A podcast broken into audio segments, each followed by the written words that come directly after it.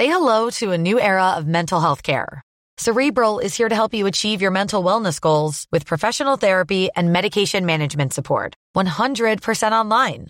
You'll experience the all new Cerebral Way, an innovative approach to mental wellness designed around you.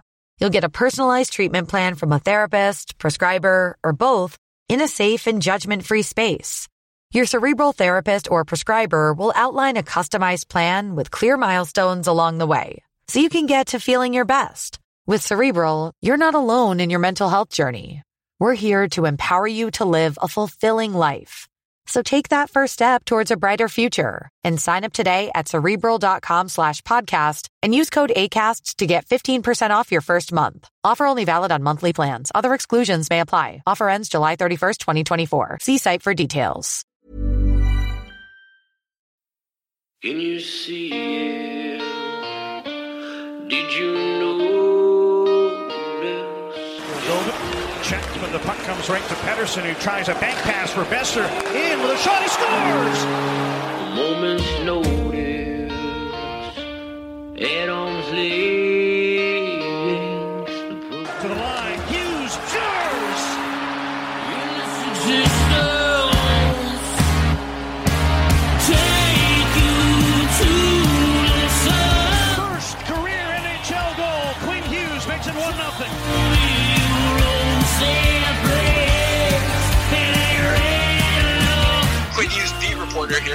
here. Like I don't, I won't cover the Canucks. I cover Quinn Hughes and what he's doing to the Canucks.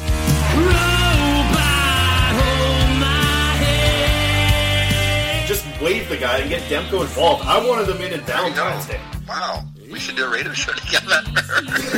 right on. I want to fist bump you right now. Pearl steals, cutting in, shoots, scores!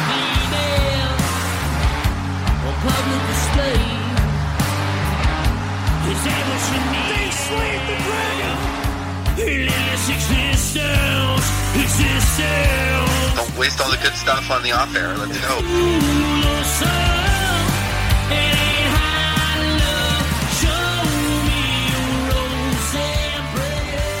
Hello, Canucks fans, and welcome back to another episode of the Canucks Conversation brought to you by the great folks at Zephyr Epic, who we just opened a bunch of cards from. Chris, Yes, um, the new hashtag, obviously last year was hashtag Hughes hunting. This year, hashtag DiPietro diving is the better one. I think we're going with that now. so you shut down my Juolevi jiving? I don't, yeah, I don't like that one bit at all. And like the packs that we've opened so far, there has not been a Juolevi rookie. Very good point. The Very rookie that point. you're kind of going for, it seems like in the 2020-21 packs, happens to be Mikey DiPietro. And I pulled two of them right before this. Yeah, but I got Loui Eriksson with That a is black true. skate That's jersey. A, honestly, that was like the first card that opened Yep. up out of the whole box. That my day a was cool looking made. card. My day was made as soon Yeah. as I pulled Loui. Like it's great to pull Loui Eriksson card. He just you know brings a smile to your face. It means it's going to be a good day. But then you see him in the black skate jersey, and you're just thinking, Oh. you know, six more years. Give me six more years of Loui. Yeah, that's that's what I'm. Thinking. Everybody's thinking it. everybody's. I've been saying this for years. I think that's what Canucks Twitter is all about right now. They're talking about some Swedish Yes, player. I'm pretty sure it's six more years of Loui is what they're talking. Speaking of Swedish players with inflated cap hits, let's talk about Oliver Ekman-Larsson of the Wow, we're not wasting Coyotes. any time, eh? No, we're jumping right into it because we already started about Swedish players with high cap hits. But let's talk about Oliver Ekman-Larsson because the Vancouver Canucks have been attached to Larsson all week. This is because he has submitted a list of teams he was willing to go to, and two of those teams, I think the main two that everybody's reporting, there's probably more on the list, but the main two that are being targeted right now are the Boston Bruins and the Vancouver Canucks. Yeah, came straight from the beard man's mouth. Elliotte Friedman dropped the news that yeah, Boston and Vancouver are the two front runners in Oliver Ekman-Larsson. Yeah, we're gonna get into this quite a bit, I'm sure, right now. But this, like, the initial thoughts. I'm just gonna lay out my thoughts on the on this trade. I don't think there's any universe where both teams are happy with this deal. Why is that? I just don't think that. Okay, so I'm just gonna lay. Uh, okay, we'll get right into it then. Um, so I don't think that the Canucks make this trade without having Loui Eriksson in it, and I don't think that the Arizona Coyotes take Loui Eriksson without getting a first and a second round pick. What if they're sending back Oliver Ekman-Larsson and taking on Loui Eriksson? Okay, what about if they take Brandon Sutter? because that's that's less for the Canucks. Don't get me wrong. Brandon Canucks, Sutter actually like to that team. Brandon Sutter actually adds value and probably has value. So the Exactly. Canucks will probably have to include him in the deal. and that's what I'm saying, right? Is like it's not great for the Canucks. They'd much rather get rid of the guy with six million dollars on his contract with two years left than they would Brandon Sutter, who has one year left at four point eight seven five. I Sure, believe but then the way that it looks, like you can't not. That's what I'm saying. You can't not have Loui Eriksson in this deal because you Hmm. cannot have Loui Eriksson making six million dollars, Oliver Ekman-Larsson making eight point two five, and then try and sign Hughes, and Pettersson. and Pettersson Yep. making their mega deal. You cannot make this trade for Oliver Ekman-Larsson without moving Loui Eriksson. So maybe that's to another team. That's going to cost you picks. That's going to cost you prospects. Like the the thing that makes sense, and Mm-hmm. I don't. Like, this is why I just don't see it happening at all. And we're recording this on Friday afternoon. Who knows? Maybe it'll happen. I don't think it'll happen. I'm just I'm pretty confident that this doesn't get done for the Vancouver Canucks. Prove me wrong though, Jim Benning. Make a deal that works for the Vancouver Canucks. But seriously, the way that I look at it, if you were to get Oliver Ekman-Larsson at something that was like like the Canucks would have they would have to have some sort of retainment from the from the Arizona Coyotes on that deal because the Canucks just can't afford eight two five million dollars. I don't think But they're not going. to They're not going to retain salary for seven years. exactly. Like they won't do yeah, that. exactly. So, man, it's it, okay. Here's the crazy thing about Ekman-Larsson is like he, the first year of his deal just finished. Like they just signed that contract. Captain of their team, they just signed him. yeah, yeah. Like the ink just dried on that contract, and they're trying to get rid of him.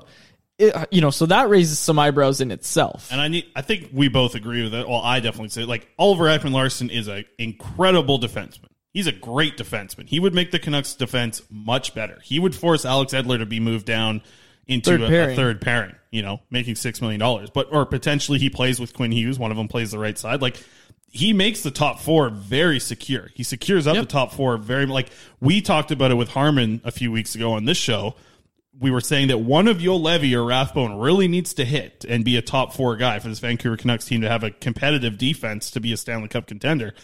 You know, Oliver Ekman-Larsson really secures up a top four, especially if he's playing behind Quinn Hughes. That's a left side guy. Like, like don't get me wrong, he's he's a great defenseman. He, I would love to see him in a Canucks jersey. I just don't see a deal that makes sense for both sides. Like, I don't see them coming to a deal. That's the only thing I see. Unless like Arizona could be a tire fire and make a really bad trade.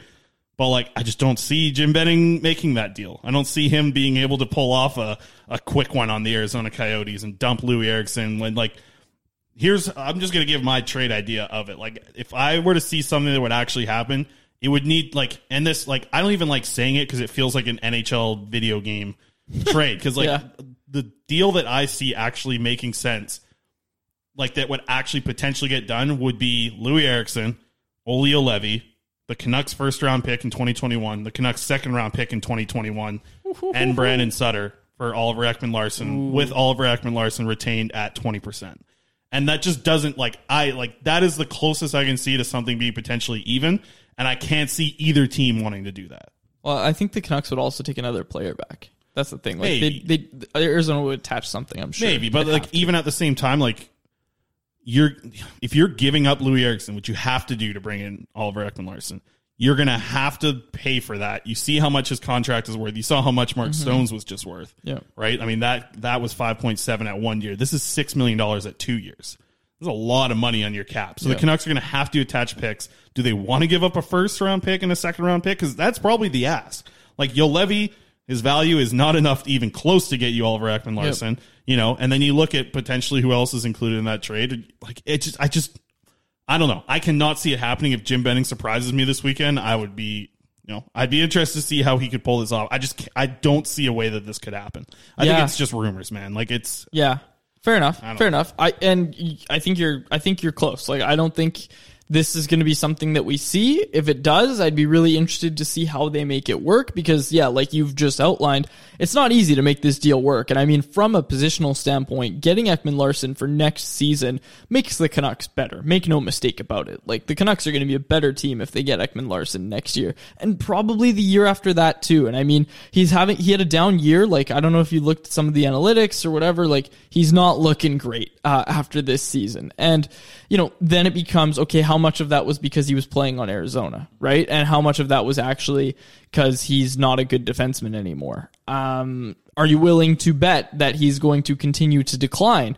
Because if you think that's the case, then you don't trade for him. But if you think coming to Vancouver, where there's some more skilled players around him, do you think that's going to bring back 2016, 2017, that era of Ekman-Larsson when really he was on one? Like Ekman-Larsson in 2016 was arguably one of the best defensemen in the league. Yeah, absolutely. That's why he earned a seven year deal or eight year deal. It's eight year deal, Eight right? year, Yeah, so yep. seven left on it. Eight year deal at eight point two five. That's why he earned it from those seasons that he did before. He's he was one of the best defensemen in the league. You know, like he and he would be a great defenseman on the Vancouver Canucks. I just to me it's all it's all rumors man you know and it's it's the friday right now as we're recording this before the draft there's i'm i, I thought there'd be some news by now i thought there'd be something coming down the pipe for the vancouver canucks by now but nothing yet. The draft is coming up soon. I i'm in very interested to see what happens. I'm, I'm excited to record an emergency show uh, with you whenever we get to that at some point next week because something's going to come and if not we'll do something with the draft. But um yeah, it, it's it's like we're we're hearing so much from these insiders and people on radio and everybody talking about it that this is going to be a crazy year. It's going to be so many picks and so many trades are going to happen. It's going to be a draft like we've never seen before, and like we haven't seen much at all going up into it, which is kind of surprising me. But that being said, widely reported that Jim Benning's been the busiest GM, calling every GM, leaving no stone unturned, talking to literally everybody he can. That's been reported by a few places now. So while it's nothing that we can report on and nothing that is really significant, all he's doing right now, it seems like he's just calling and trying to make a plan of attack, right? Like the Canucks have a lot of decisions to make. They have a lot of money to get rid of, get off their books, and they've got three big UFAs that they'd like to get signed. So, I mean, it's going to be a big offseason. They have until, for people asking, Wednesday, October 7th at 5 p.m. Eastern Time to qualify their restrictive free agents. So at around that time is when we'll find out if Troy Stecher is going to hit free agency. That's a name that's been tossed around a lot. Same with Jake Virtanen, right? Like these guys that have arbitration rights, the Canucks don't want to go to arbitration with these guys. They don't. Like you cannot pay Jake Virtanen over three and a half million dollars. And I'd say the same for Troy Stecher. So we'll see what happens. I'm I'm gonna be surprised if both of those guys are not qualified because then what leaves you is Adam Gaudette, Tyler Motte, Zack MacEwen, and I think there's one other RFA that I'm forgetting about, but those are the significant ones. Yeah, I think that's it. Um, there might be one more, but yeah, like, I what's your vibe right now going into it with the three free agents It it really or unrestricted free agents? I mean, Yeah, yeah, yeah. I know what you mean. I know what you mean. My my stance on Jacob Markstrom hasn't changed, and it's interesting to me because there's rumors that the Canucks are looking to take a goaltender in the third round with their first pick at 82nd overall. And I'm working on something right now for Canucks Army, looking at some of the goaltenders that are going to be available there. There are some good names, Chris, and there are some goaltenders with some really sound positional play and some tools that Ian Clark could really work with. Like when I when I look at these goaltenders and I know Ian Clark's the one. Ian if they draft a goaltender, it is cuz Ian Clark told them to. Like anybody listening to this podcast needs to understand that because that's something we know and that's something we can share with you. Ian Clark is going to be running the show if they grab a goaltender. Like he knows who they're going to be drafting. He's the one that knows everything about these goaltenders. Like everything gets run by him as it should. That's a when we talk about collaborative in the scouting department, that's what you need. You need your goaltending coach who has built the pr- prospect pipeline in Columbus. You need him to do the same for you. So And you'll you'll hear that later on this episode. By the way, Yep. we have guests joining us. Craig Button joins us, uh, and he talked about that actually a little bit as well. Yep, exactly. And so th- it interests me, right? Because if they select a goaltender, right, do you then walk away from Jacob Markstrom, similar to what Columbus did with Bobrovsky? No, no I mean, I don't think it's going to matter on what they draft this year for Why Jacob not? Markstrom as much because they have Arthur Silovs and Mikey DiPietro, players that Ian Clark loves both of those guys. Sure, already. but you don't know if those guys are going to hit. So now if you add Well, you don't really guy, know if the other guys. Can but hit your either. your chances improve if you have three goaltenders who Clark's high on. That one of those guys is going to hit. Sure, but do you want to spend your first pick on that guy? Like your first pick in the draft when I you would. need a lot more prospects in the defense? You have two good prospects in DiPietro and Silovs already. You have Thatcher Demko, who's a young goalie. Like it just seems to me like if you're going out and getting this guy, it's got to be like I Ian see- Clark's number one guy.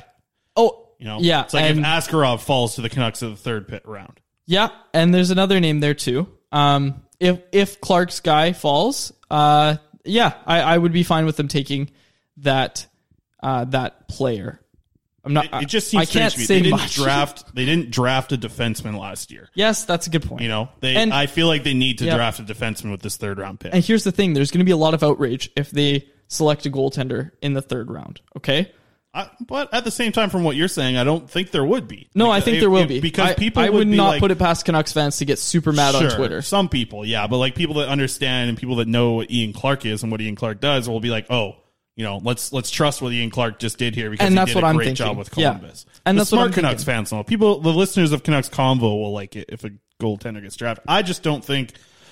I don't think it's the right move unless it's a guy that they are 100% certain is going to be an NHL starter. You know, like that's and the I'm sure they have that guy. I'm 100% sure they have that guy. They know there's a guy there that they really like. I'm sure of it. Hmm.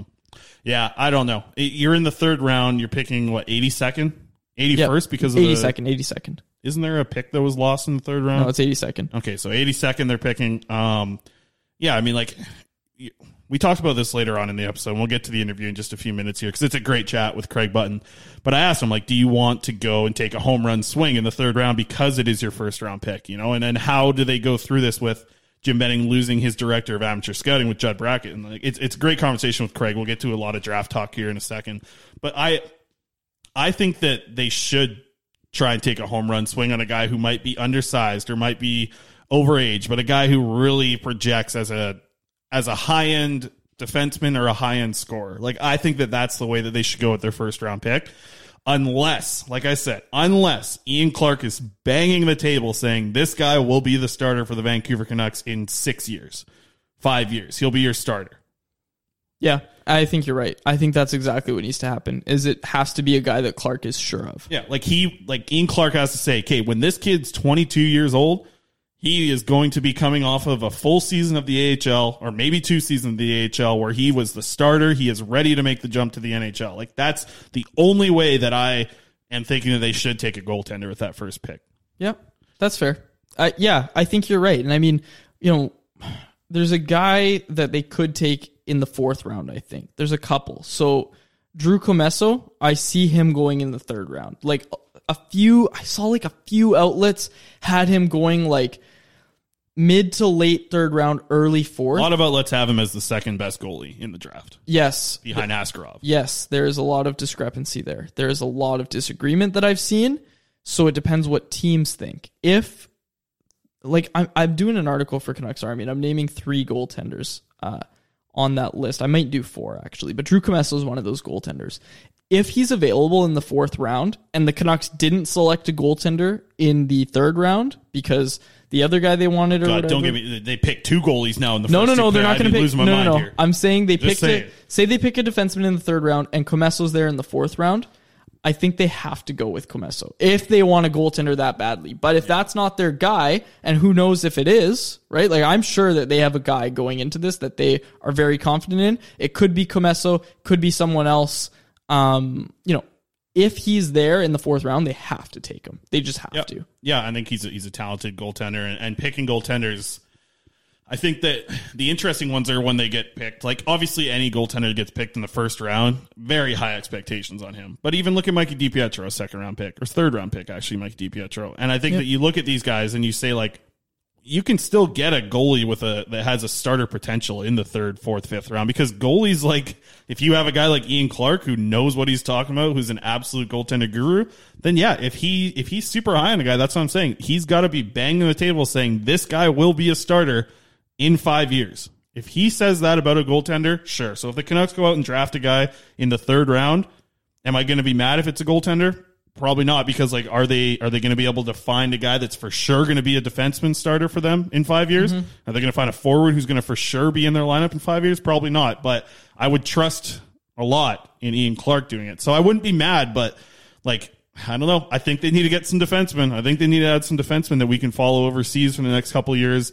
Um, you know, and something that we can watch because yeah, what do they have? Brogan Rafferty, Jack Rathbone, Olli Juolevi. Um, you know, you you could throw in some other names in there of defensemen, Jett Woo, I guess you could throw in there. Like they have other defensemen, but They need more. Like they need to have more. They need to have players that start to hit and start to be able to turn prospects into players. So I think defenseman is the way to go with that third round pick. If if there's a guy out there that you like, and I think his last name is Faber, I would pick Brock Faber in the third round pick. I'm telling you right now, if he's there at 82, you're getting a steal with Brock Faber. Something interesting to note, and I know you just want Brock Faber because you want his jersey. I do want his jersey. Okay. Something interesting to note about the goaltender thing is Ian Clark is really well connected in Europe, more so than other people. We've seen him take Latvian goaltenders, we've seen him take Finnish goaltenders. Again, looking at his Columbus days, right? The highest rated Finnish goaltender, his name's Joel Blomqvist. And this is a guy that I could really see them being interested in. Uh, most outlets have him going late second, early third round. So, I mean, again, we don't know who Clark's guy is, but if that's his guy, and I wouldn't be surprised if that's his guy because of the Finnish connection and everything there, you know, they. No Latvians in the draft. I actually I haven't looked like in the really late rounds yet. I've been looking like third, fourth, fifth round. Silovs in Victoria looked really good. I've said it a lot of times on this podcast, but I just want to say like Arthur Silovs looked really good. And here's the thing about camp him. against NHL shots. Yeah, and here's the thing about him. Like he didn't he didn't have a great year in Barrie. You look at his numbers, it, it reflects that. But here's the thing with him is he is a project goaltender with a ton of upside, right? And when we look at things that Ian Clark really likes in goaltenders, it's length, right? It's like how how quickly can they move side to side? That's what the NHL is all about now, right? How narrow is their stance? You don't want a goalie with a wide stance. This is something Woodley was preaching on the podcast on goaltending 101 not too long ago. You know, Silovs is a guy who's really tall and has is really lanky and really mobile, and those are all traits Clark likes. Now he's going to have to clean up some stuff on the technical side for sure, and I think that's why you're seeing him struggle a little bit in Barrie. But I would not get discouraged about Silovs personally. Uh, so yeah, maybe there is a seven seventh round Latvian goaltender that they take. But when I look at you know the Finnish and Latvian connection, whatever, and if we're talking about who they would take in the third round, like to me, I've it, it's got to be either Blomqvist or Commesso. Uh, and then there's a few other ones as well who I'll have in the article. But yeah, like the only the like main Finnish guy who sticks out is Blomqvist. So we'll have to wait and see because I'm confident that the Canucks have a guy that Ian Clark has a guy that he really wants. Uh, who knows? It could be Commesso, it could be Blomqvist, it could be someone else. Yeah. All right, let's get off of this goaltender conversation. I could see you smiling from ear to ear here way too much. I love goalies. I love talking about goalies. You know that. On the other side of the break, we're going to talk to Craig Button, and then we're going to come back and talk about what are we talking about? Drafts a little more, but probably not going to talk all about goaltenders when we come back. You are listening to the Canucks Conversation. Zephyr Epic is Canada's source for sports cards and trading card games. They ship free anywhere in Canada on orders over $50. And did I mention that they're the presenting sponsor of this very podcast? Join them for Thursday night breaks at 5 p.m. Pacific every Thursday and be a part of an epic case break experience. Purchase your spot on zephyrepic.com or watch the live stream on twitch.tv slash zephyrepic. You can follow them on all social media platforms, including Twitch, Twitter, Facebook, and Instagram at Zephyr Epic. That's Z E P H Y R Epic on all platforms. Just for Canucks Conversation podcast listeners, you can also save $5 off your purchase with the promo code Canucks Convo. Some restrictions apply, but you get free shipping on all orders over $50. Again, follow them on all social media platforms at Z E P H Y R Epic on all platforms. All right, guys, joining us now from TSN and the Elite Prospects podcast, Craig Button. Craig, how are you doing today? I'm doing very well. How are you, gentlemen? Doing excellent. It's a uh, busy time for us, and it is a perfect time to talk to you. I think with the NHL draft just around the corner.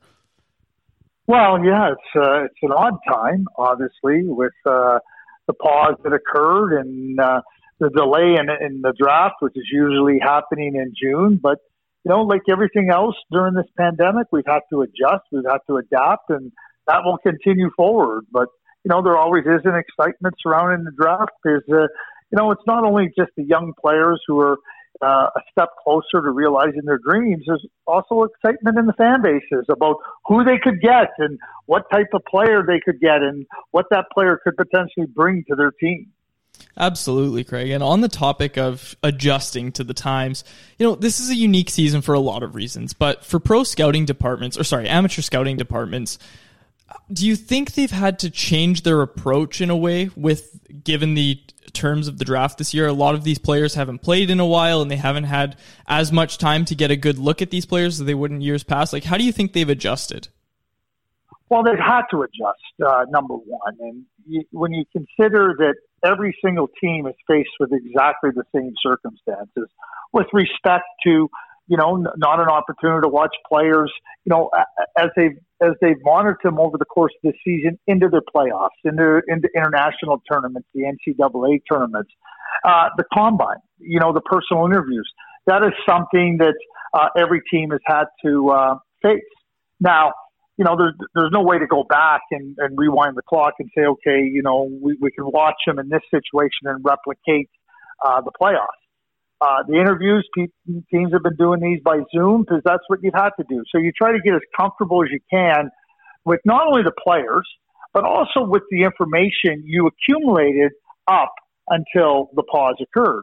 So when you ask me about what would teams be doing and you know, I, I think the number one thing they, they, they had to do and, and, and need to do on a going forward basis is evaluate how their information was gathered to that point in time. And, and, and not so much about scouting, but, you know, did we have enough information? Did we have the important and pertinent information?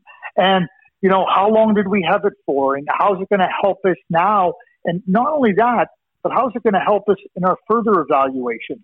I, I think that's critically important. One of my mantras is I don't care when you were watching a player, if you were watching a player and he was 15 or 17 or in the March of, of his draft year, it was an opportunity to evaluate the potential of that player for the NHL. You, you, you can't waste those opportunities. And I don't think there's any greater example of the importance of that than with this pandemic. We've seen it previously with injuries, Yeah. but it's become really significant mm. because of the pandemic. So that's where they're at. The one other unique thing about this draft occurring on October 6th and 7th is that there's been games being played. And the Quebec League opens up on Friday, October 2nd and October 4th. You think about Hendrix Lapierre, who didn't play since last November. Uh, he's going to have that opportunity uh, to get into game action, regular season game action, alongside Dawson Mercer. And so there's going to be a lot of scouts in Chicoutimi watching those two games. There's going to be scouts watching Justin Barron uh, with the Halifax Moosehead, Jeremy Poirier with the St. John Sea Dogs. Maverik Bourque is one of the opponents of Chicoutimi. Uh, you know, I'm talking about all about players that all can be in the first round, if not every single one of them. So the, the scouts are going to have one last glimpse uh, at these players. Where I mean, that just doesn't happen in years past. So you know, there you got to be careful about how you weight it. But but there's a different opportunity for NHL scouts that never existed. Yeah, it's an incredibly new situation and a strange one if you look at it. I mean, looking at some of the guys overseas, I mean, the Swedish league started up, the KHL started up. Do you think that there might be somewhat of a recency bias potentially after seeing guys play in the KHL for 10 games or the SHL is at about six regular season games right now? Do you think that some of these European prospects might be a little bit higher because we've actually been able to see them play in what would have been a time, you know, they would have been going into the season after getting drafted, but now you've got a little bit of a sample size to see what an off-season gain for them was if they were able to put on some muscle and how they kind of stack up in these men's leagues overseas. Well, I- think there's uh, there's there's that opportunity certainly uh, for the evaluation. But but then what you have to do is is, is consider okay amount of time that's passed and, and does it help them as you point out with their maturity? Are they able to do some things that maybe they weren't capable of doing and, and, and that you weren't capable of seeing at that point in time? But what I would suggest is you better be really careful about just looking at it on, on, on the most recent viewings. It better build on, on, on the on the pocket uh, of information that you have up until that point. Because if all of a sudden you didn't like player A or you didn't like him as much, and now he's had a couple of good games wherever that may be, and now you're going to say, well, we better get him higher. That's where mistakes happen. So I, I really believe whatever evaluations you're doing from this point forward, or you know, since play resumed for for a number of players, it, it better build on the information you already had. It can't be separate and independent of it.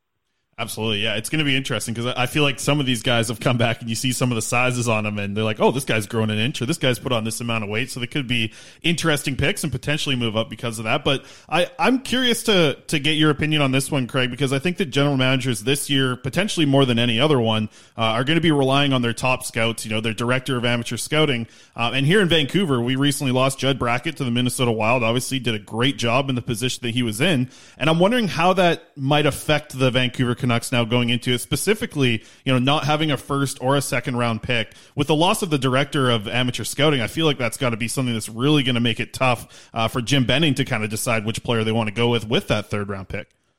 Well, you have a staff, and, and, and I think it's important to recognize, you know, not only what Judd did, but also part of his job, a significant part of his job, is to make sure that the staff functions as a group and functions as a unit.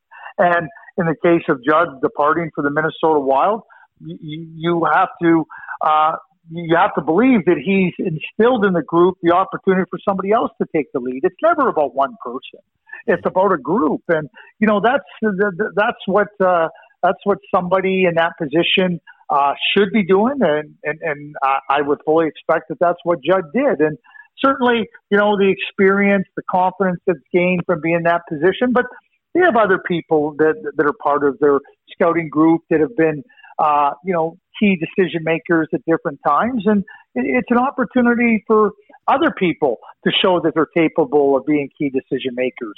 And for Jim Benning, who who's got a really strong scouting background, I mean, he understands, you know, the the scope of scouting and understanding, you know, how the evaluation process works. And they've also had the benefit of time. This didn't just happen yesterday. You know, you, you know, if we're looking at Arizona, you know, Bill Armstrong comes over, and it's a very similar situation. Not similar; it's exactly the same situation as I had when I came to Calgary from Dallas in 2000. I could not participate in the draft. It's the same condition that Bill Armstrong has. I, I, don't know what the conditions for Daryl Plandowski coming over for Tampa Bay are. I mean, Ryan Jankowski, who got hired after being let go in Buffalo, I can't imagine there's any restrictions on him. So he's got lots of knowledge to help the Arizona Coyotes. So you you know you look Judd going into Minnesota. I mean, uh, I mean one of their co uh, amateur directors left to go to Florida. PJ uh, Fenton. If, if you got a group and, and, and you got a system that, uh, of evaluation that's been implemented and that's been followed, yeah, you you know what? It's new, but I, I think good organizations manage through that, and I don't have any doubt that the Vancouver Canucks are going to uh, come away from this draft uh, doing very well.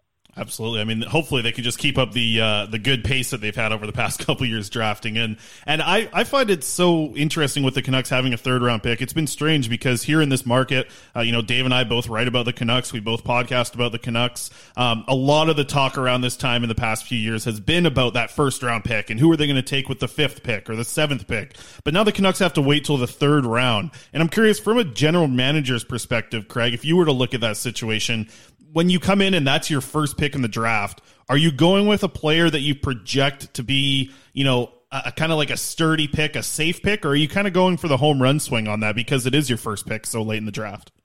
Well, I think it all it always depends. Uh, again, you, have to go back to your evaluation. Like you, you know, there's a big difference between swinging for the fences on a 3-0 pitch or an 0-2 pitch. So you know, what, what type of pitch are you going to get? And you know, so you got to understand the situation. And you know, if a player is there that you that you've evaluated that you really feel strongly about, uh, you know, I, I believe that you, you go for the quality of player. You know, if you're looking for just somebody that can play, I, I, I think you're you're you're lowering your expectations. And, and I know from Scout, you never want to lower your expectations.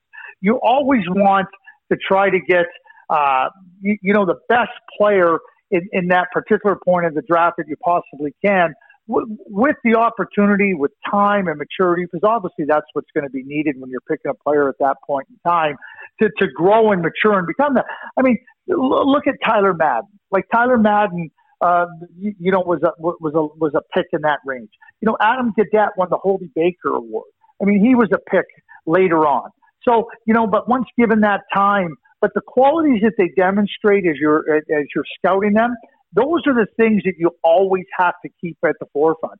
But gi- gi- given the opportunity to draft a player with greater potential rather than middle potential that you think might be a little bit safer, I I don't really know how to answer that. I, I I always believe go for the greater potential always. Now, Craig, there's been rumors swirling that the Canucks could be looking at taking a goaltender in the third round. And I've looked at the list of goaltenders, and I'm curious to get your thoughts on this because it seems like the book's still out. But in your opinion, who's the second best goaltender in this draft?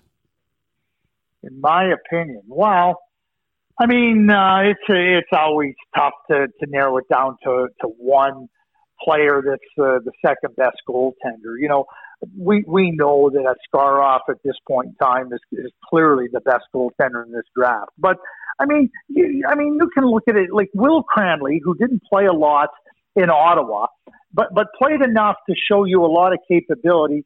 I mean, I think that for goaltenders, you know, when you have your goaltending coach, your, your goaltending uh, development group, and, and, and you have video, that that's a real good opportunity uh, to evaluate players that you think have have, have a real great opportunity uh, to, to to continue to grow in their game.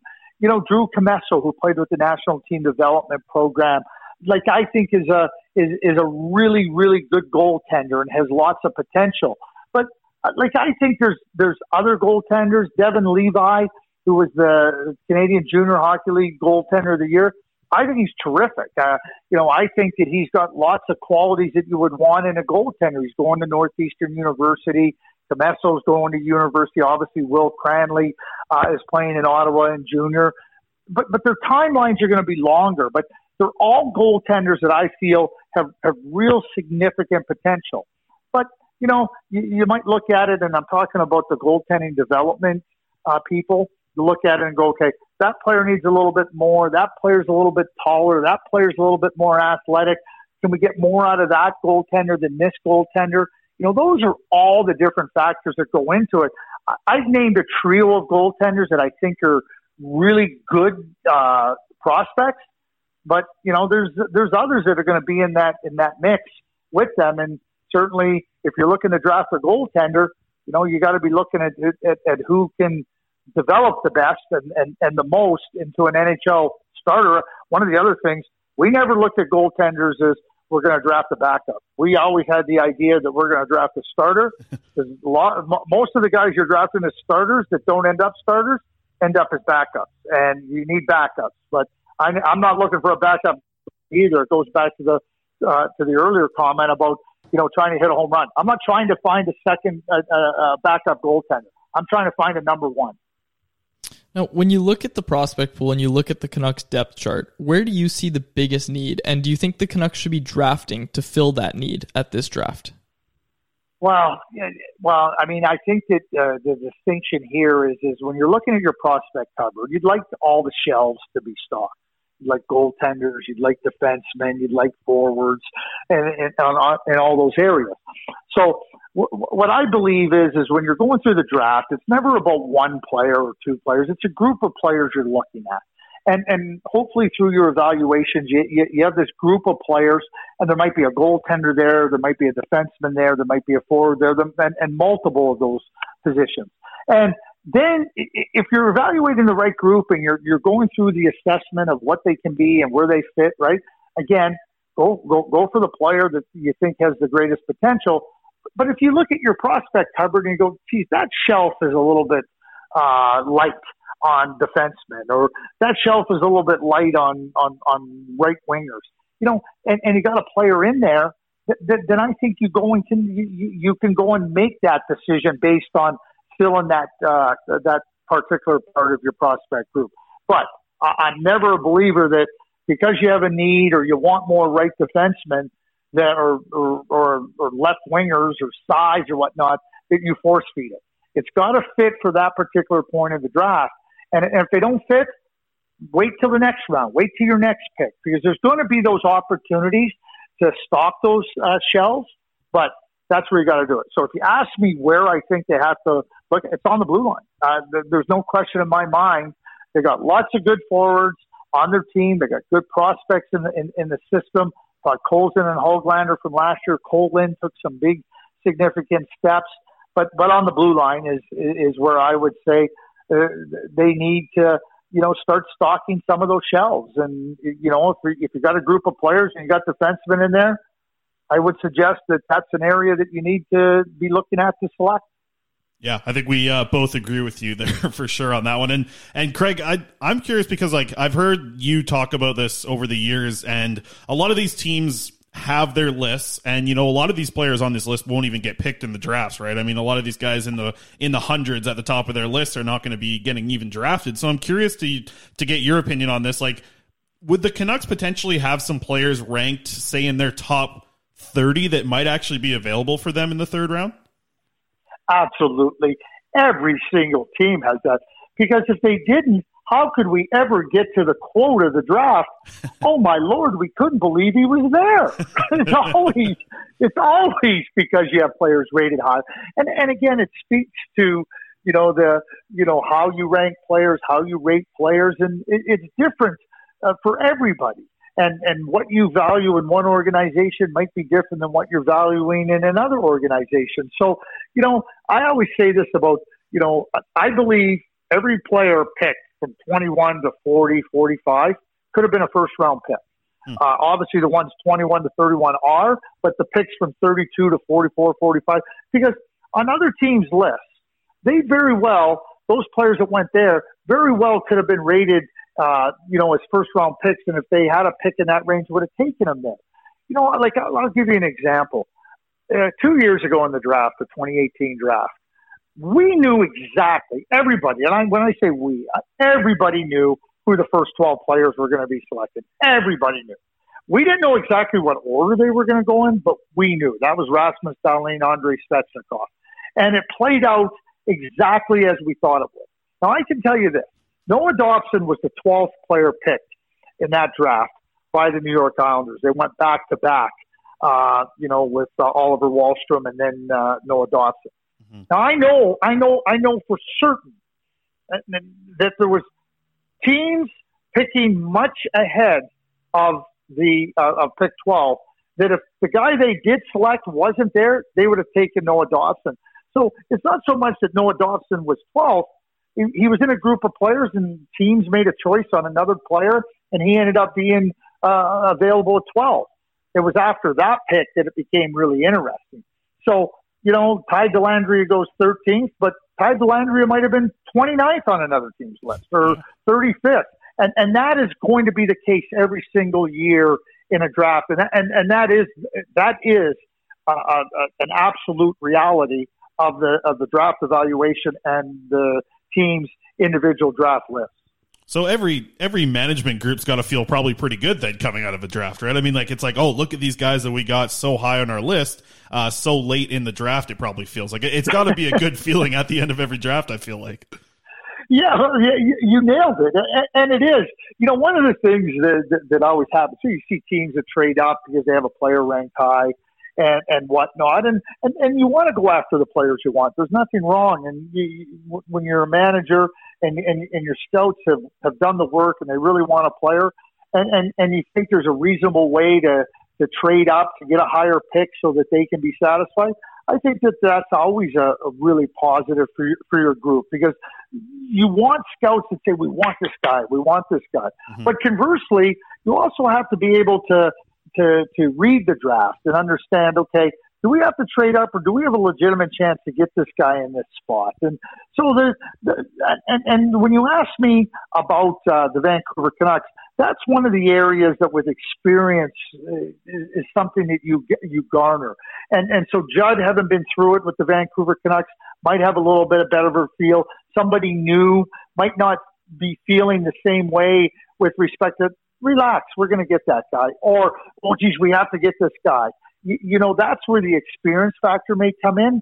I don't think it'll affect their evaluation of their list, but but that could be an area where you know a lack of of experience in that regard, you know, could could get you a little bit eager, uh, you know, beyond what you may have to do. But if, but again, if you want a player, I've always believed go get him. Don't don't wait hoping. And if you you want your scouts to to be assertive and you know pounding their fist on the table. Hey, we need to get this guy. Mm-hmm. I love that. Love it too. And I wonder if, if what you meant, like player, you know, teams waiting for a player to line with them. It seemed like, you know, from spe- specifically what we've seen over the past few months here with Vasily Podkolzin. I mean, he was a guy that I know you had ranked pretty much number three throughout almost the whole year, is what it felt like uh, going into the 2019 draft. And I think a lot of people were worried about him with the situation that we saw in Russia. And early on in the season, uh, when he's playing for SKA over there, he was getting low minutes, you know, seven, eight minutes a game. Uh, then obviously they had the COVID outbreak throughout their team. Half the team gets taken out. And then we see Podkolzin uh, earlier this morning. I was up at 2 a.m. watching him play. Gets 20 minutes of ice time in a game like that. Um, for the Canucks, and I guess like the whole situation with Podkolzin, do you think that was the main reason that he fell to number 10? Was it the Russian situation? I don't think so. I, I really don't. And I, you know, you want your players uh, to be in a situation where they can play and they can grow. You, you know, he had a contract. You know, some teams feel that they they want their players, you know, under their their guiding hand sooner rather than later. Other teams aren't as concerned about it. But when I talk about groups of players, you know, you can make that distinction at that point in the draft. You can say, okay, we're looking at this player. We can get him under our guiding hand. He doesn't have a contract in Russia. We can have him sooner rather than later. But if you're evaluating players that aren't equal in potential, and nothing's ever equal, you, you, but but but they're in the same group of, of prospects, then you can make the decision based on that. And and and perhaps it did, but you know, again, I don't think Vasily uh, was evaluated because he's not a good prospect. And you know, let's keep in mind too, he, he he's he's going to be a really good player. And the KHL, SKA specifically, they it, it, it's a conundrum. It's a conundrum for team. It's a conundrum for player. It's a conundrum for the team that drafted him, Vancouver. It's a conundrum for the agent. You know, you want him to develop. He's too good for the MHL, but maybe not quite good enough for a team that's a professional league that's, you know, got lots of uh, high-paid players, and their expectation is to win.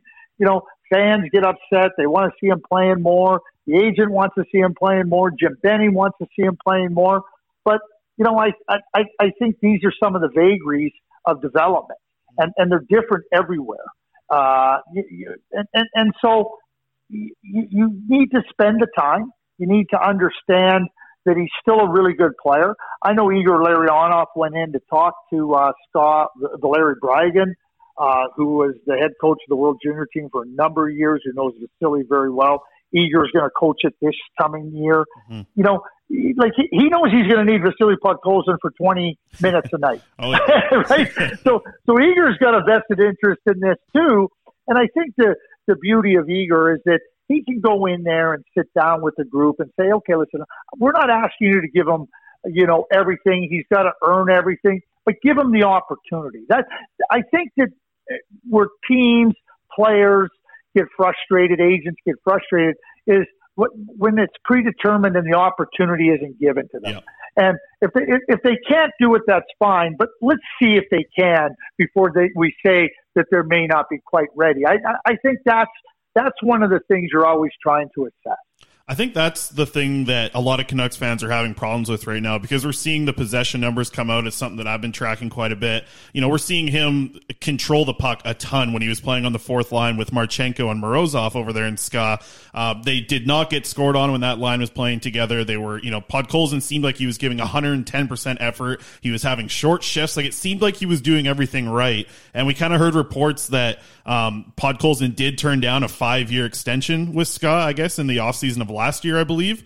And I'm wondering, like, would that be something that comes down for the organization, or is that just pie in the sky thinking for Canucks fans? Like, is the organization holding back Podkolzin from potentially moving his way up the lineup, or is it simply because maybe he just actually isn't ready? Because from watching him, Craig, like, he looks like one of the most dominant players on that team. He's all over on the forecheck. He's bringing the puck in. He's gaining the offensive zone better than I'm seeing a lot of these other wingers that are getting top six opportunities. So I'm curious, like, is, is that something that maybe a team specifically like Who has had so many veterans and is known for playing their veterans over these guys, is that kind of just the organization set up for a Russian player like Podkolzin, who who kind of like you said, all they want is an opportunity, right? That's all we want to see for Pod Podkolzin, get an opportunity to play in the top six, and it just feels like to me that the organization might be the thing that's holding him back. Well, and and, and, and and I certainly can't dismiss that. And uh, I will share a story that, that Ken Hitchcock told us in Dallas. You know, we, we were having this discussion one year.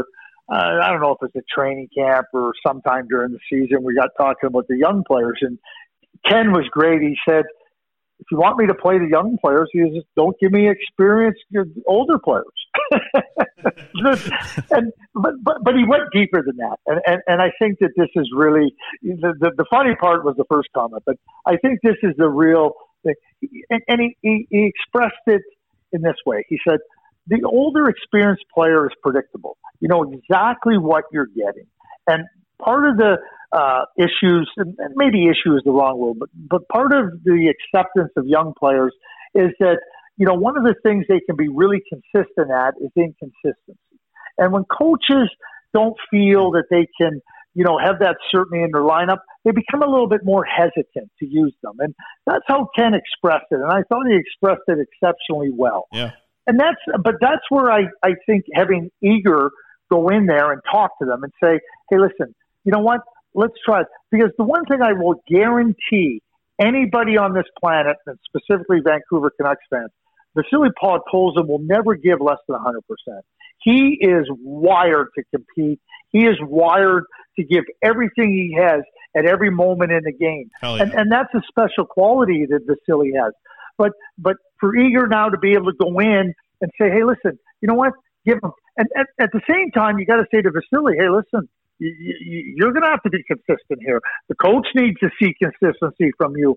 I remember Jamie Langenbrunner in Dallas. He was playing down in Kalamazoo, and he wasn't doing a very good job. At he was a really good player. Don't get me wrong, but he wasn't doing a very good job of of, of taking passes, and he was being loose with the puck. And oh well. And when you're good and you have the puck all the time, and when you do, you know you're going to get it back pretty quick. At the mm-hmm. National Hockey League level, you're not. Yeah. And I remember saying to Jamie, I said, "You better get a lot stronger with that puck because." If you don't get stronger here, you're not going to get an opportunity at the National League level because the puck at the National Hockey League level is like a gold brick. You got to treat it with everything and protect it with everything you have. Jamie, he, he dialed right into it, and you know he, he obviously went on to have a fantastic NHL career. And, and I think Vasily's the same way. But, but but how you impress upon them the things that are necessary for them to to to, to earn the trust of the coach, especially when you're a young player, and then to continue to build on your opportunities. It, it's a two way street, but what you express exists. Make no mistake about it, it exists. And when you're talking about the KHL or the NHL, you know, bottom line is, you know, the coaches need to know what they're putting out on the ice, and and, and it, it might not be potential wise uh, as good as what a young player is going to offer eventually, but they, at least they know exactly what they're getting shift to shift, and that becomes important from a coaching point of view. Now, on the other end of that spectrum, there's Nils Hoglander. And, you know, he's playing top six minutes in Sweden. When you look at these two top prospects for the Canucks, do you think either of them or both of them are close to being NHL ready? I think they could play in the NHL, both of them right now.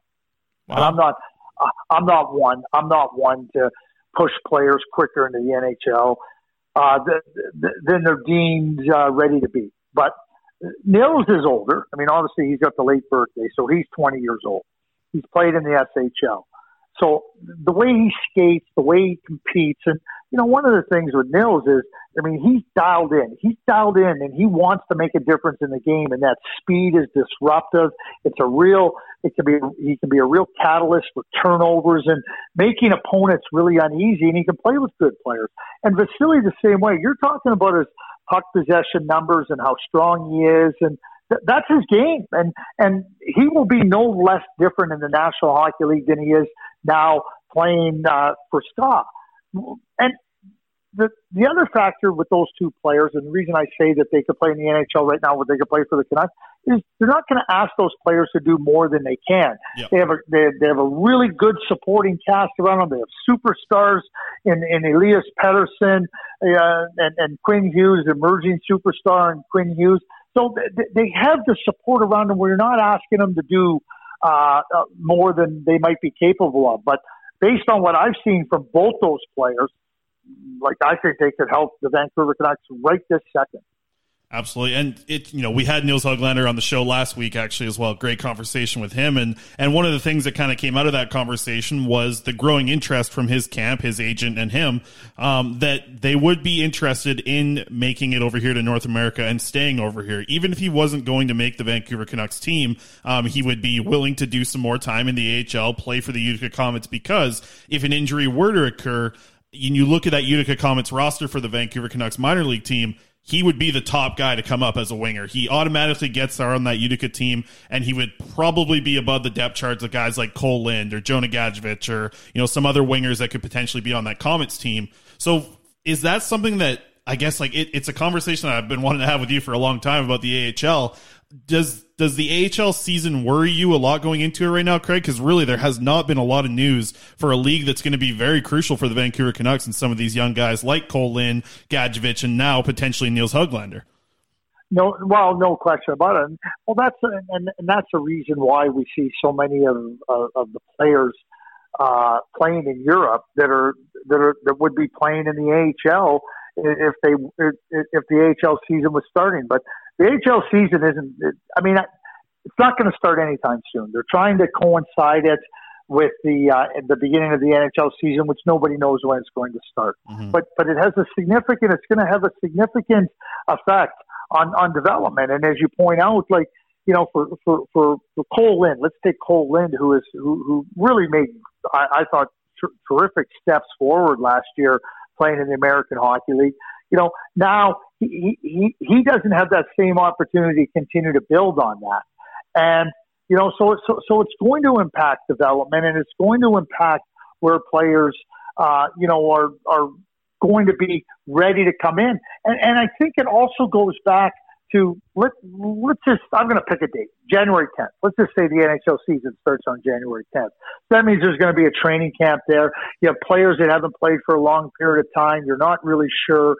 Well, if you're Travis Green and and you're looking at players that you have available to you, are you going with the player that you know exactly what you're getting, or you're going with the player who you might give you a little bit more, but you're not sure? Mm-hmm. Yeah, you're going with the guy you know. Yeah. Well, you have to. Like, like, like, I would never fault a coach for for doing that because because I think in a in the potential of a compressed schedule, I mean that that's where the coaches have to be, and they don't have the development. This was pointed out to me at the be- with the beginning of the NFL season, and I I thought it was, and as I've gone and done some of the work on it, I thought it was fascinating. Teams that made coaching uh, significant coaching changes in the off season, they have really struggled because they haven't had the time to implement, uh, you know, their their playbooks. They haven't had a chance to implement their strategies and evaluate the players, and really, really struggling. If you if you look at it, and I think that that's another factor that comes into play, you know, for the for the NHL teams without the benefit of, of these players continuing their development. That's natural, and and and you know, players missed you know, that opportunity even last March and April, not only in the American Hockey League playoffs, but for, for teams that were out of the playoffs, you know, a lot of times those players get, you know, their 10 games to come up and play. And, and then they know exactly, oh boy, I got to do more of this in the summer. I got to be, better. I got to improve in this area. And it gives you a really good barometer on not only where you're at, but also what you need to do. That's been missed too. Yeah, absolutely. It's a, I just I'm just worried, I guess, in certain situations to see what it would be like.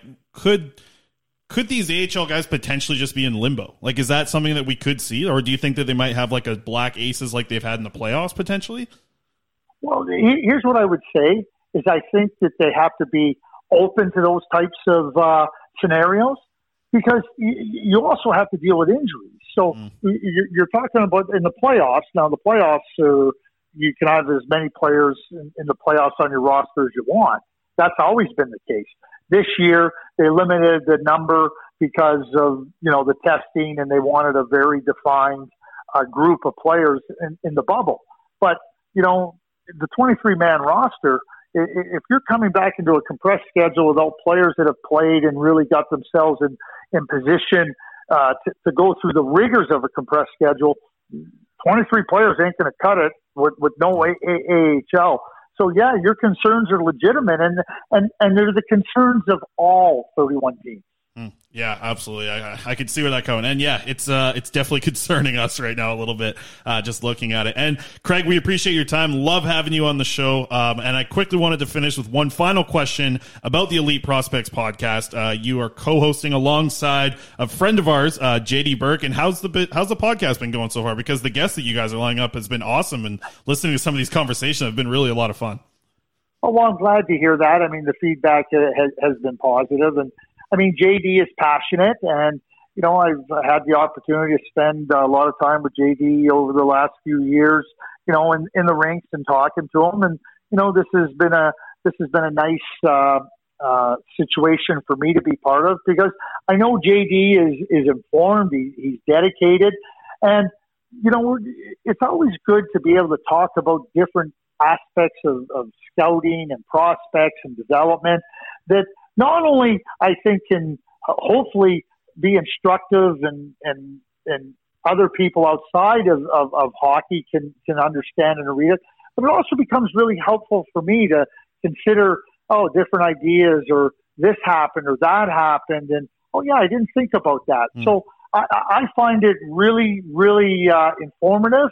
And it, again, when you're when you're on with somebody uh, that is dedicated and really works at it and puts in a tremendous amount of effort, you know, it's something that I'm very thrilled to be part of. Absolutely. And we know JD is a huge fan of the bolo tie. I'm wondering, has he uh, connected you with his bolo tie yet? Has he gotten you hooked up with that?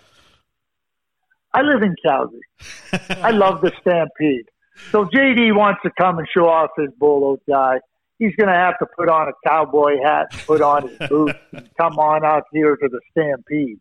that is awesome. I can't wait to see the pictures from that, Craig. You taking JD out to the Stampede. Yeah, How, what kind of hat do you think we're going to get him? One of those 10 gallon hats? Because that's the kind of hat he's going to have to wear to get that hairdo underneath it. I was going to say that and the big head, too. yeah. Oh. Wow.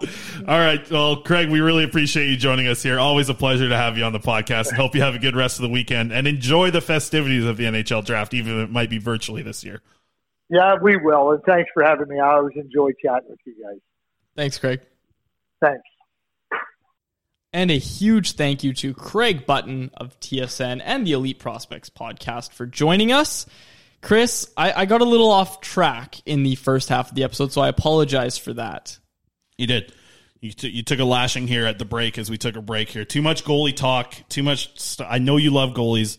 I know you want to talk goalies, but I asked you what you thought about Jacob Markstrom and if you thought the Canucks would sign him, and somehow we went down a road of talking about the Canucks are drafting a goaltender in the third round for ten minutes. So I will ask you again, as I'm not even the host this week as well. I just want you to know, but what do you think the situation is with a guy like Jacob Markstrom for the Vancouver Canucks right now? Well, I like I said, I do maintain that I think they're going to try very hard to re-sign him, and I don't think they're ill-advised in doing so. I think that's a good idea.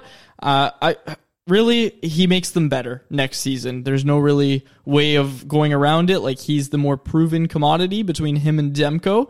Uh, I think the Canucks are more confident in Jacob Markstrom as they should be. Like I said, man, like I've said it all year. He's he played like a top two goaltender in the league when you look at the advanced analytics and when we look at that, right, it's just you understand that they started to play defense for Thatcher Demko and he played well against Vegas. It was awesome. But then again, you also understand that while everything Demko's shown shows that he can be a, a starter, Jacob Markstrom's shown time and time again that he can be an elite starter, but more importantly, that he can be an elite starter behind a weak defense. Right? Like the Canucks were a bottom five defensive team this year, and Jacob Markstrom was able to get them into the playoffs. Like that was a, a huge part of it was Markstrom. Like we talk about MVP, right? Like everybody thinks he's the MVP. I maintain it was Elias Pettersson, but that's a whole other conversation. But without Jacob Markstrom and without Elias Pettersson, either or, take your pick. There's no way the Canucks are making the playoffs. Yeah, totally. And I think that that's that's the way I look at it though. Like if you sign Jacob Markstrom there for you know good money, he's going to make probably he's going to I'd say over 5 for sure. He's going to make over 5 on probably a 4-year deal. I'm more of in the boat right now of letting him go to free agency, letting him see what's out there. If all these offers that we've heard rumors about are potentially true, of Jacob Markstrom signing a five year deal worth $6 million or somewhere with $5.5 million, I'm sorry, but the Canucks can't keep up with that. Like the Canucks need to, I don't think they can pay him more than $5 million. Yeah. unfortunately. It's an interesting year with the flat cap and COVID going on. Like it's it's strange, but if you sign Jacob Markstrom, the team in front of Jacob Markstrom actually gets worse next year. Like you can't go out. You're losing Chris Tanev probably, Hmm. So- or you're losing Tyler Toffoli. Yep. The team gets worse in front of Jacob Markstrom if you sign him. So do you want the team to maybe get better in front of Thatcher Demko and potentially a guy like, you know, Henrik Lundqvist potentially? I'm, How much? I'm how high on the much- Lundqvist. How much are you signing Henrik Lundqvist for? I'm guessing Lundqvist would come in at three million dollars on a one year deal. Okay, so how much of a difference is that for next year only? Two million. Uh. You're yeah, looking I'd at two million. two, two and a half. How much are you going to be able to improve the Canucks defense with two million dollars? Well, I think that you are going to be able to add a whole player. Like not even like you're going to be able to add a player to the bottom six, or a guy into the bottom pairing, or a guy that potentially get time in the you know second pairing as well for two million dollars A second pairing defenseman for two million dollars on the Vancouver Canucks potentially. Yeah, in a COVID year, in Like, a strange free agency. Trinak's going to get four million if they offer sheet him, right? So I mean, it helps you. Sure, it helps you be able to do that to pull that off by offer sheeting. So I agree with you there. But again, like, is the two million dollars really like? I, I know things are tight, and I know That's one part of the situation too. But look at what happened. There's like he's going to want a no move clause. So then Yeah. you're basically screwing yourself with And- Thatcher Demko and Jacob Mark. You're basically kissing Thatcher Demko goodbye after next year. yeah, he's going to ask for a right? trade. Like, he's to ask, gonna for, well, a he's going to ask for a trade potentially this offseason. Yep. If not, he's going to expansion. You know, like Yep. he, he's the Vegas Knights will pick him. He's the best option for them to pick. That's why I'm just I'm more in the camp now of like. I, I think it's Demko time, man. I really do. I think it's Demko time. I think you get a guy who can play with Demko for two to three million dollars. You know, does does Lundqvist even come in at three? Like, is that too high? Like, he could be two point five. He's a guy who, Who barely knows, man? played. I think he's year, going right? to retire. I, first of all, I think he's going to retire. Yeah, Yeah, I guess like looking at guys that are in a similar spot, I just feel like you know with the Swedish connection in Vancouver, Henrik Lundqvist seeing what's going on over here. You know, if they like- get Ekman-Larsson, oh man, yeah, if we get Ekman, Lar- I think I saw somebody tweet like. They changed the jersey, or they changed the green in the Canucks jerseys to yellow, and it was just like after they get Lundqvist and Oliver Ekman-Larsson, it's just basically like a Sweden jersey, which would be uh. hilarious. But yeah, like I, I think the more and more I look at it, I know it's a risk to go to Thatcher Demko compared to what it is Yep. with Jacob Markstrom, but you're really losing an asset. You know, but then again, like I guess you're losing an asset for nothing if you let Jacob Markstrom walk too. But you're you're losing a younger asset with very high end potential if you if you end up just But- losing Thatcher Demko. But what if they go into next season? Right now, hear me out because I know I know it's such a crazy situation, right? And who would have thought we'd be talking about this in September? But they go into next season with Thatcher Demko and Jacob Markstrom, right? They go to the expansion draft and they leave Jacob Markstrom unprotected. They find a way to not give him a full no movement clause in that year, and it's going to be tough. It's Not with be tough. Markstrom's agent, he won't let that happen. okay, then Markstrom's going to have to walk at that point, right? Yeah. And that's that's what what it becomes because you don't want to lose Thatcher Demko in all of this. Like that's that's I- not the plan here. I don't even know if this is like a hot take anymore, especially because we're getting to the end. But like, I don't think Tanev's back, and I don't think Markstrom's back. I think they have money in free And it's just a agency, and they're going to get the contracts that they want in free agency when the Canucks just can't give them the contracts that they want. I Dude, think. if, if Pittsburgh's offering ten at five point five or Yeah, five by know, five, Pittsburgh went out and made the trade. there's yeah, there's no way. Pittsburgh, that defense, man. I know. Don't even get Jim. Rutherford. Oh my goodness.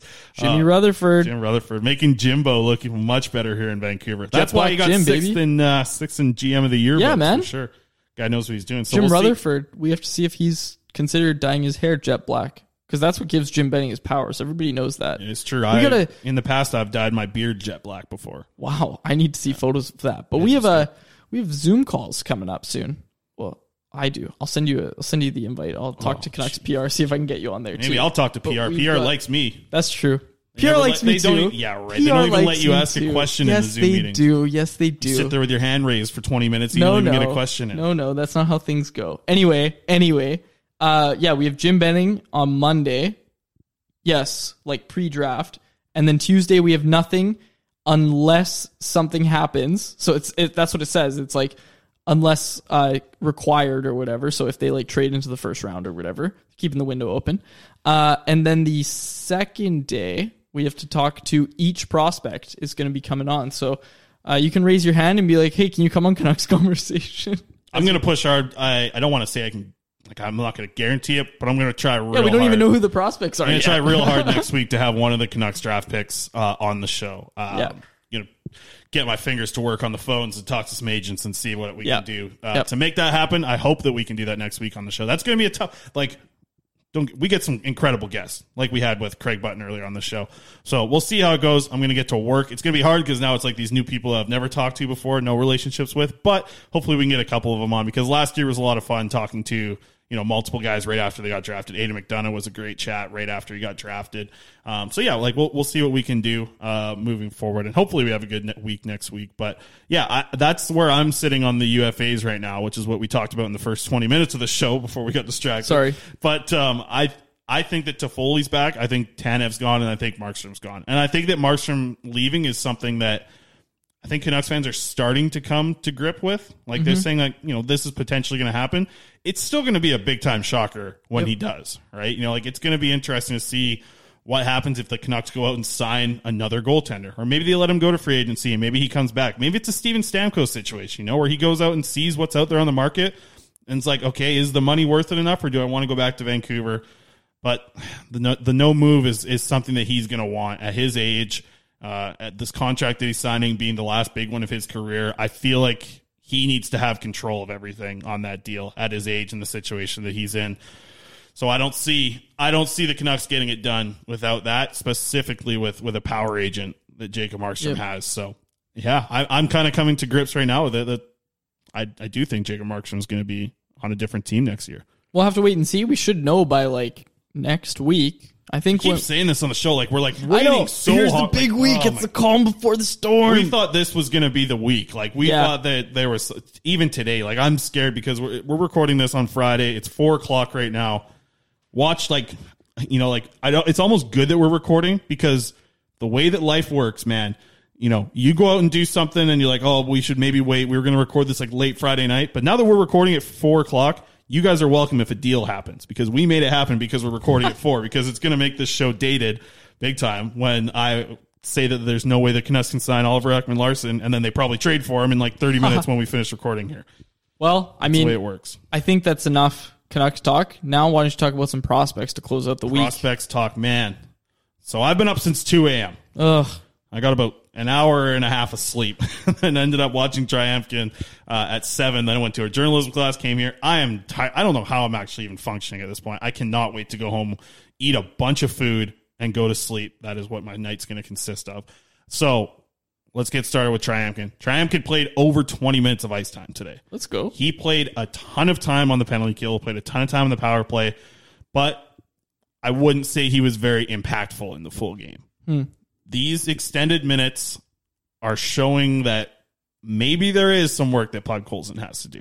He looks excellent in a six, seven minute game of ice time that he's playing, but he doesn't, you know, I don't know. Maybe it's something with the, like, I don't want to start blaming it on other situations because that seems strange. And that's something that Craig talked about actually in the interview. But like, Wait, wait. You said Tryamkin. Are you talking about Pod oh, Colson? sorry, I'm talking about Podkolzin. Oh, I've been up since 2 a.m., like I said. okay, okay. Yeah, you said Tryamkin. Okay, I'm talking Podkolzin here. Okay. He played over 20 minutes. He was on the shorthanded, he was on the power play, doing all this stuff. And it's like he's not like he's still giving 100% on the ice. His forecheck's still really strong. He's still driving to the net, but like I was expecting him to have a little bit more scoring chances, you know, a little bit more finish to his game. He had two assists, obviously, in his game before this one. But I, I just think that, you know, maybe the coaches were right about something in Russia. I know that I've been on the free pods movement. Maybe he needs to be at 12 minutes a game instead of hmm. 17 or 20. Maybe he isn't ready to play in the KHL at this level, you know, with 20 minutes a game. But I think that him in a in a smaller role, getting some time on the penalty, he looked. That's where he th- like he was thriving in the game today on the penalty kill. He started out as like the third pairing out there killing group, like he was out there killing penalties as like the third pairing forwards that went out. Worked his way up to being like the first, like when a penalty was taken, he was the first one over the boards. He was killing penalties. He was excellent at killing penalties, clearing the puck, blocking shots. That's what this kid's all about. But I think that when you see 20 minutes of ice time, you're expecting scoring chances from a guy who's playing in the top six now for SKA. And you just, you're not really getting a ton of that. Um, which is unfortunate. Like there's a winger on his team at number 86 who was all over the ice and setting up plays, and it just felt like Podkolzin was out of sync. Like he wasn't he wasn't going to the net at the right time when he needed to. He, he- there were certain times where he was kind of just floating a little bit, and it's like all this ice time's great, but he's he's got to be able to step up and, and be consistent in his play. And, and I know that he's very consistent when he's playing six to ten minutes, But 20 minutes is a lot of ice time. It's a lot of time in the offensive zone. I did like to see that Vasily Podkolzin led his team in time on attack today. Like out of every single player in the whole game, not only his team, the other team. In time on attack, he led the team in that, which is great. Over 30 seconds more than second place. So uh, it wasn't a bad game, but it's like when you get the 20 minutes, I guess my expectations are pretty high, I guess, going into Podkolzin because I've been praising him for a long time. I think that he should get more than seven, eight minutes a game, but maybe he shouldn't be getting 20 or maybe he shouldn't be getting 17. You know, like maybe the, the sweet spot for him, I feel like right now is, is something like 12 to 13 minutes. That's when you see him be so impactful in a game. And That's interesting because Craig said both Hoglander and Podkolzin could play in the NHL right now. Yeah. Yeah. So, that's interesting. It's interesting. Yeah, and then the other one I'll, I'll talk about uh, Nikita Tryamkin. Um, watched him again today. Like I'm impressed again. I was impressed again by Nikita Tryamkin. I, I thought he moved the puck well. He skated well. He he was excellent on the penalty kill and like the things that I was seeing him do last year, where he would just his outlet passes would just end up turning into icing calls. The same thing we saw at the NHL level with him, ice the puck so many times. His passes are getting a lot better. Like they're they're not like I don't know if you noticed this when Tryamkin played in Vancouver, but even if he was doing like a D to D pass in his own zone, it was so freaking hard. Yeah. like he would just like rocket the puck Yep. when you're so close to people. He's got some more touch. It seems like on some of his passes right now, which is good. So I think that there is improvement, and we didn't see improvement last year in Nikita Triumph's season in the KHL. This year there is improvement to see, which is great. He's playing a ton of minutes. Hell yeah. Um, lots of time today. I think 23-34 he played uh, in Friday's game. So uh, yeah, I mean a good showing for him. We got some Hoglander stuff coming up this weekend. Um, Hoglander didn't get a point in his game this week, but uh, more to come on the weekend. So that's my prospects report for this week. Not a lot of good news to report, but Except for Tryamkin trying again. That's nice to hear. Yeah, no. Tryamkin's actually putting in effort. He is. That's And, fun. Like you, you see him every time he's on the ice. He skates extremely well for a guy his size. Like he really does skate well for a guy his size. Can he bring that to the NHL level? I guess we'll just have to see. But like it's everything that's coming out that I've seen right now. It's it's got to get some praise because we've dumped on him for a long time. But when he is doing something and performing, like we should shut him up for that too. So he he's been good. Like he's been really good to start this KHL season so far. I want to leave it at that. Good. Good to know. We got to have him on the podcast. Working on it. Working on it. No leads yet, but I'm working on it. I've No sent some emails. We're practicing our Russian. Yeah. So we can talk to Podkolzin too. Without, could you imagine if we're on the Zoom call and his translator's on and we just like start busting out Russian? You know what? I'll uh, I'll say this to the people that are listening. I did reach out to Louis Domingue um, to get Louis Louis Domingue on the show potentially in the future. Talk to him. You know, it'd be cool to get his baking stories, some stories from the bubble. Yeah. And I was going to, I was gonna write it in French because like I speak French, right? So like I was gonna write it in French. Send him And a I was voice like, Nah, because like all of his Instagram's all in French, right? So I was like, ah, he's doing all this French stuff, maybe. And then uh, I don't know, maybe I'll save it for those if he does come on the show. talk a little French to him at the start. Do We'll uh, do like you know how the government in Canada when they make Instagram posts, it's like English then French. Just send him another message with French. Uh, Just do yeah. that. We'll see. Maybe if he doesn't answer the English one, I'll try in French, and maybe Do that'll it. get it. Done. Oh my gosh, that'd be the funniest thing ever. Oh man, I'd love that. All right, well, I'm done. Yeah, I think that was a great episode, Chris. This is episode 107 of the Canucks Conversation pre-draft edition. For Chris Faber, my name is David Quadrelli. You've been listening to the Canucks Conversation. Hello, thank you for calling Thomas Drance.